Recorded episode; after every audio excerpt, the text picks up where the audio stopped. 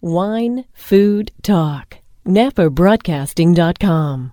Thanks for joining us here again on Napa Broadcasting as we continue our conversations with filmmakers that are bringing films to this year's Napa Valley Film Festival.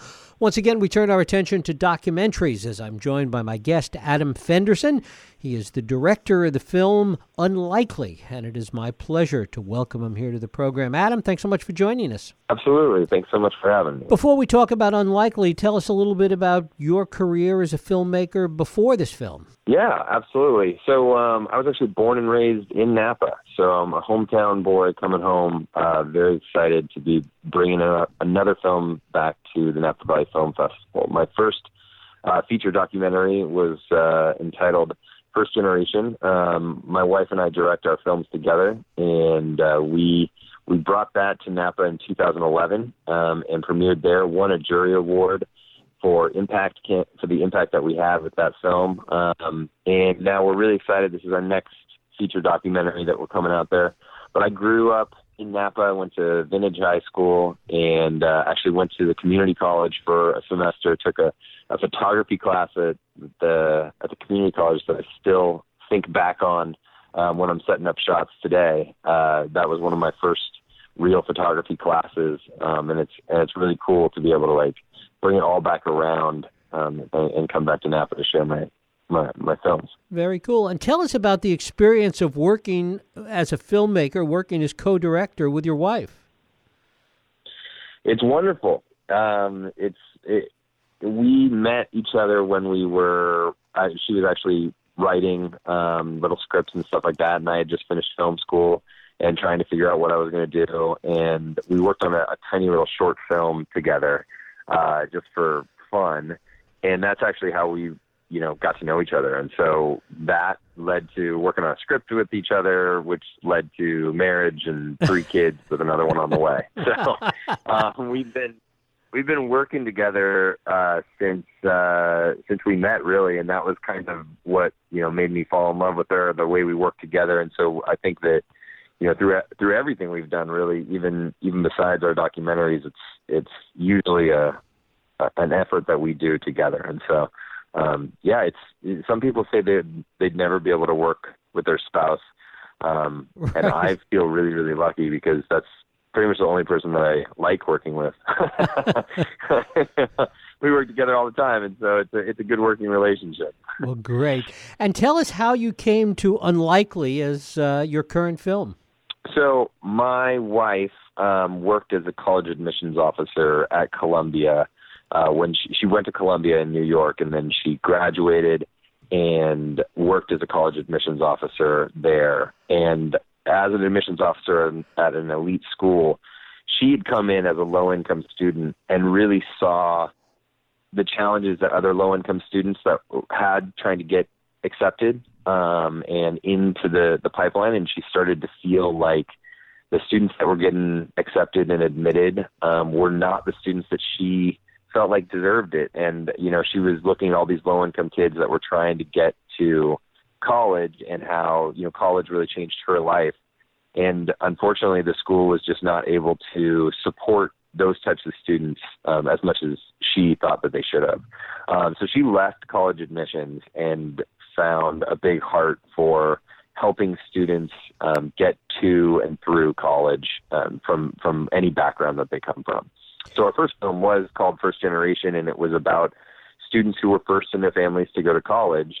And we followed when when she met me i had you know i was just passionate about making movies. And um you know we kind of combined our efforts and said let's go after these stories. And so we we told first generation followed four students for two years as they finished high school and went towards college. And then what we realized after that film was done and we had been screening it and talking to people was the big question next is not just getting students to college but getting them through college and we so we before we we had said no, we're not going to do another education doc, but we realized that less than 50% of the people that start college in America actually finish their degree. And so, and most of those people are going and taking out loans and taking out um, whatever money that they need to finish school and then not finishing. So they, they're left without they they left they're left with debt but nothing to show for their debt and so they can't even you know raise their their job opportunities and stuff like that because they don't have that that degree and now they're sitting behind with a pile of debt that that they have nothing to show for so we wanted to dive into this and kind of look at what we saw the problems were in this um, with this with this situation and why is it that the U.S. has such a low graduation rate? Um, and the, truthfully we are one uh, our graduation rate our completion rate is one of the lowest amongst the industrialized world. And wh- what is that? Why is that happening? And so we we started diving into that a couple of years ago and we realized that there's a whole swath of reasons and you know how can we kind of distill that down to a film and then we started talking to some people and we got some grants um some funding grants to to go for it. And we moved forward and turned it into the feature film that we have now. So um yeah it all started with my wife saying you know we need to really look at, at education. And then it's all come down to what can we do to make sure that students from every background, from every population, not only get, get into college, but can finish their degree and move forward. And the film takes a look at five students specifically and, and their journeys. Tell us about that. Yeah, the five students in the film. So we, um, when we first looked at this issue, we we thought, you know, what you think of as a college student, you think, oh, those are 18 year olds that are just out of high school and they now are, you know, looking to go into college. Uh, but the truth is, that's not really the story. Um, a large majority of people that are going to college today are adults. Um, they're people that have uh, stepped out of, of college at some point and are coming back. Um, many of them have kids. Um, many of them are uh, what we call opportunity youth, where they don't have, they're not in a job and they're not in school and they're trying to figure out wh- which way back to get um, back to a livable wage job. And so we kind of looked at all of these different storylines and said we need to tell the stories of, of all these different situations. So we follow a mother in Akron, Ohio, um, and who has three kids and is going back to school. Um, we follow from down here in Los Angeles. We followed two students, one of them that was going through a year up program, which is a fantastic uh, organization um, that is helping students that get back to school in the workforce. Um, we followed another mother down here in Los Angeles that was going to an online school through Arizona State University. Um, we follow a uh, a student in Georgia who is a traditionally aged student going to Georgia State University. And then we also follow the LeBron James Family Foundation and his um, a, a student that's going through his program actually as a, a younger kid um, that is looking forward to college and, and what kind of roles and, and opportunity or role models and opportunities she has as she's looking to to get to college as she um, goes through high school and all the way into graduation.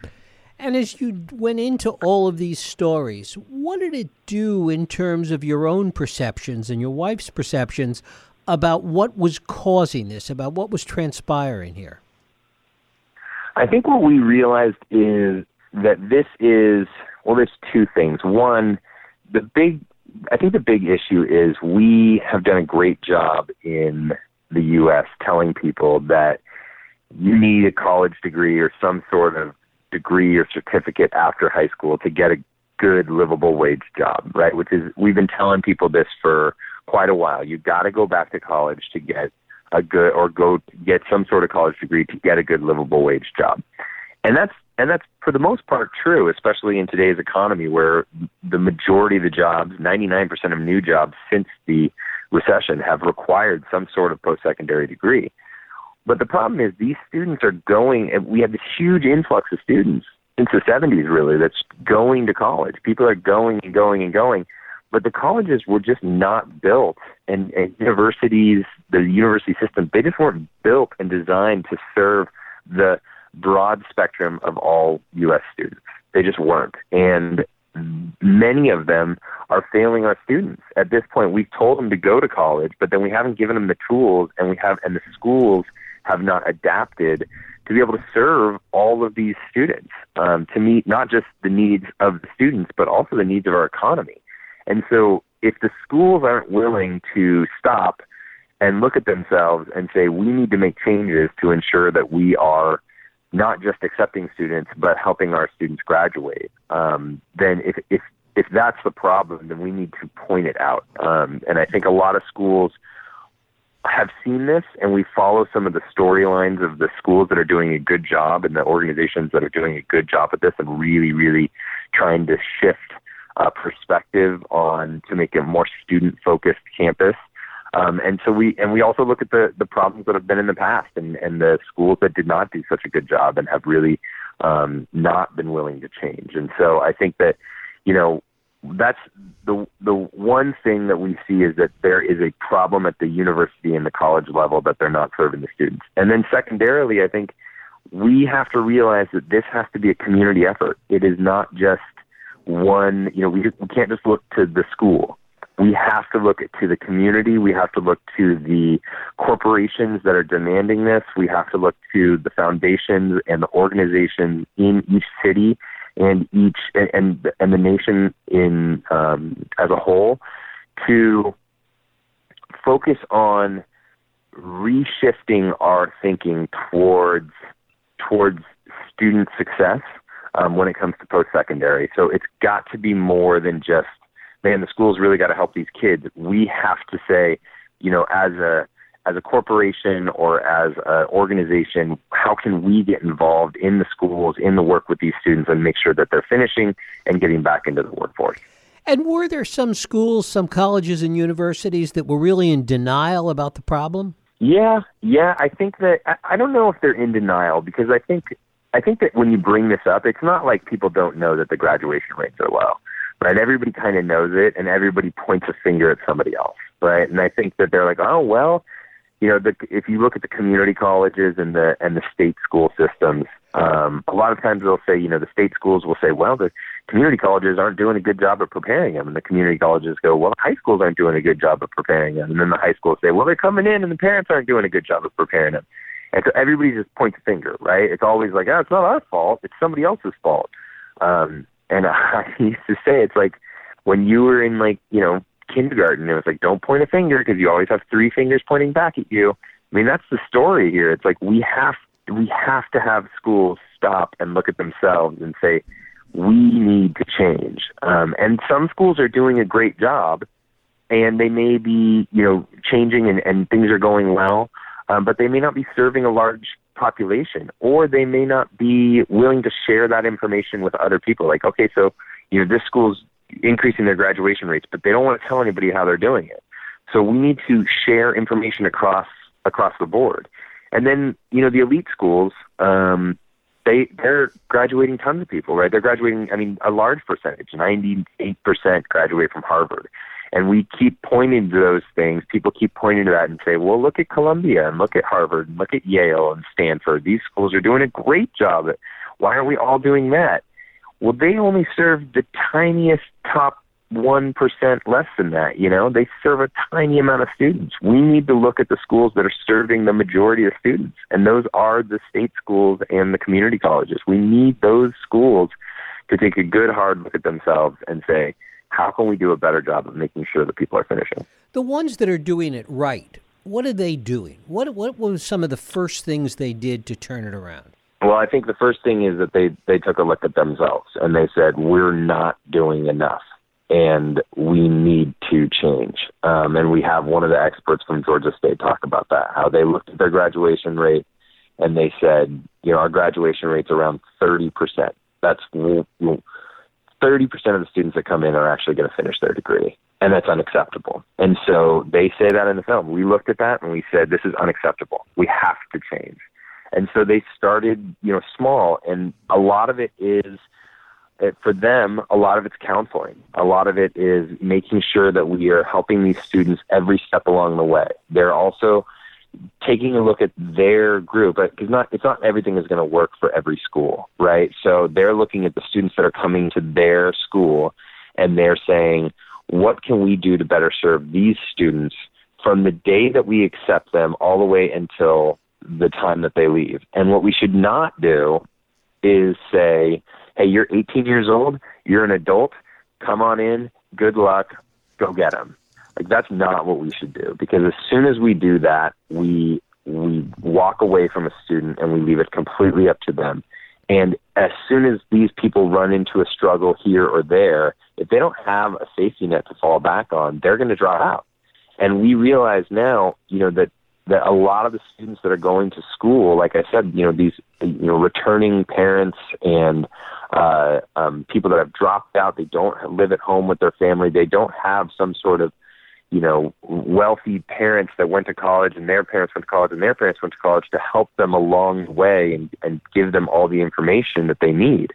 You know, when we're looking at students that are first in their families to go to college, when we're looking at students that have kids at home that are working the trying to do it at night, they need that extra level of support. And they can do it. Schools can do it. It's been proven. There are schools that are doing it. It's just that you have to put that effort towards that.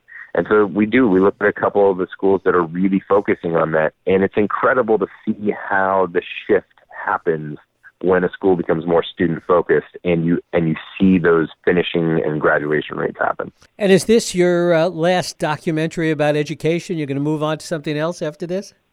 well, that's what we said after our first one. So I can't guarantee that that we're going to do that again. But you, you know, we're working on. We have a couple other projects in the pipeline one of them actually does have a little bit of uh, of information on on the educational piece, but I think we do want to branch out a little bit more. Um, what what's been what's been great is we've had you know since our first film is we've had a, a great community of people that are interested in this topic that we've been working with that we've been showing our work to, and so they're excited about the new the new things coming up. Um, we're talking about education, but yes, we're we're definitely branching out um, as well. We're working on a couple projects in, in different places and and looking to you know broaden our horizons in that sense. But the truth is, our both of us are uh, we have a strong passion for making sure that people that are um, traditionally marginalized, um, whether that's in education or whether that's in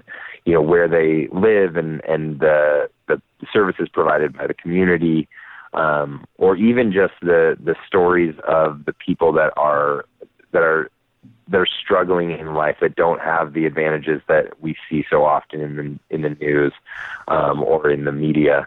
Uh, I think that that's our heart. Is our heart is to look at those those populations and civilizations and and give them a voice. Um, you know, and hopefully provide some some some windows into the worlds of people that are often just you know marginalized and not seen by the general public. Adam Fenderson, his film premiering here at the Napa Valley Film Festival is unlikely. We look forward to seeing it and seeing you, and thank you so much for spending time with us. Absolutely, thanks so much for having me. We look forward to the, uh, the to the festival. Thanks, Adam. Local voices, local conversations. NapaBroadcasting.com.